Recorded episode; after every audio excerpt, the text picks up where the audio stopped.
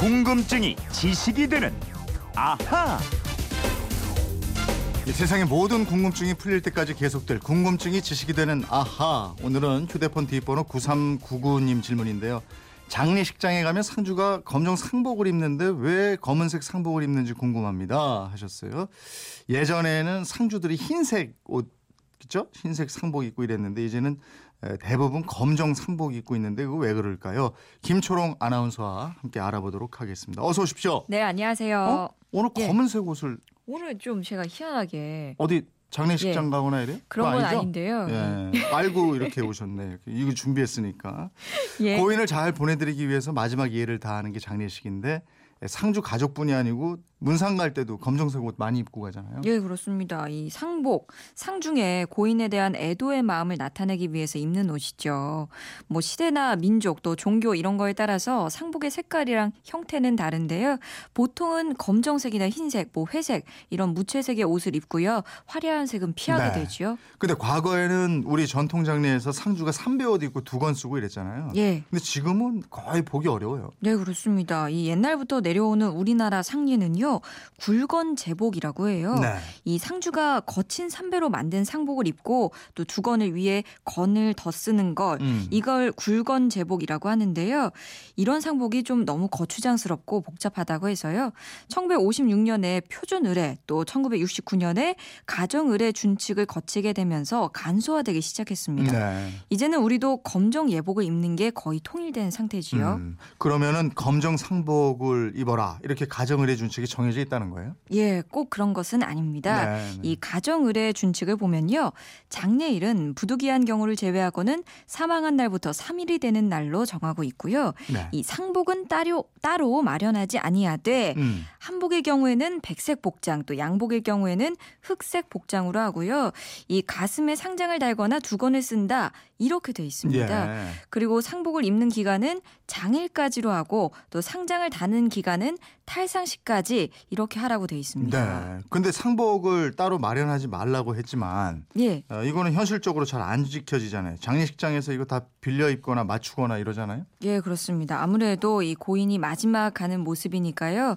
검정색 상복으로 옷을 다 통일하는 게 좀 예를 갖추는 거라고 생각하는 측면이 있는 것 같습니다. 근데 이렇게 검은색 상복을 입은 건 언제 어디서부터 시작이 된 걸까요?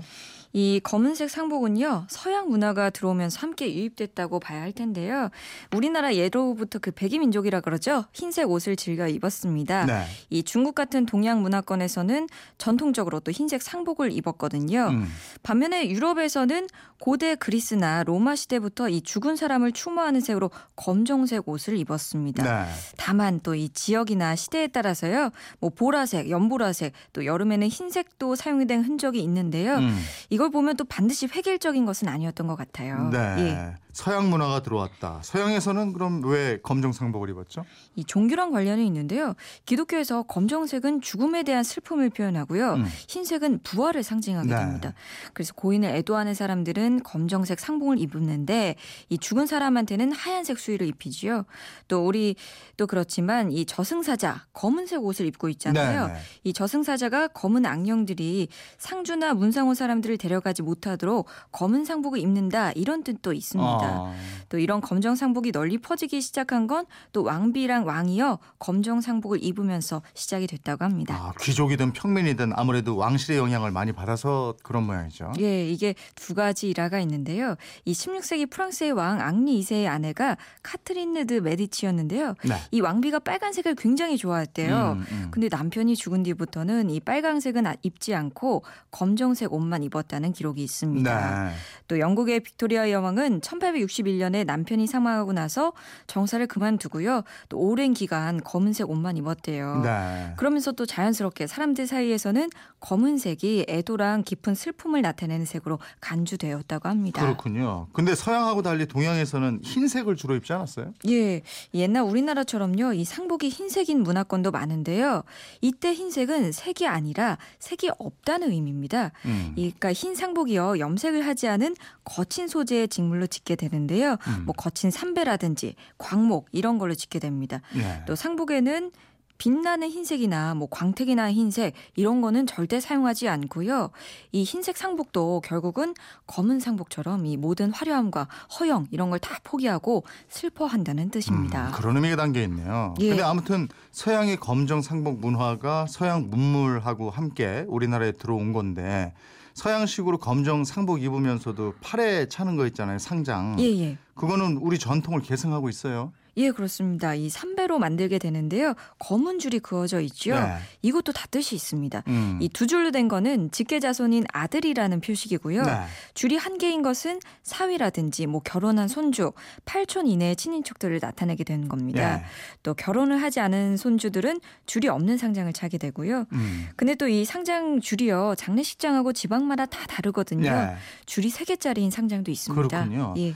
근데 이 저 상장도 어디 가보면 주로 왼쪽에 차고 있긴 한데 예. 오른쪽에 차기도 하더라고요. 이게 어디 차든지 상관이 없는 거예요? 어, 이게 예식이 있는데요. 돌아가신 분이 남자일 때는 상장을 왼쪽 팔에 차게 되고요. 네. 여성이 돌아가셨을 때는 오른쪽에 차는 게 법도에 맞는 예식입니다. 아, 그렇게 되는 거예요. 예. 어, 남성 남자분이 돌아가셨을 때는 상장을 왼쪽 팔에 차고 예. 여성이 돌아가셨을 때는 상장을 오른쪽에 차고. 예, 그렇습니다. 아, 그렇군요. 어, 280285님인데 제주도는 아직도 상주들은 삼배로 만들어서 입습니다.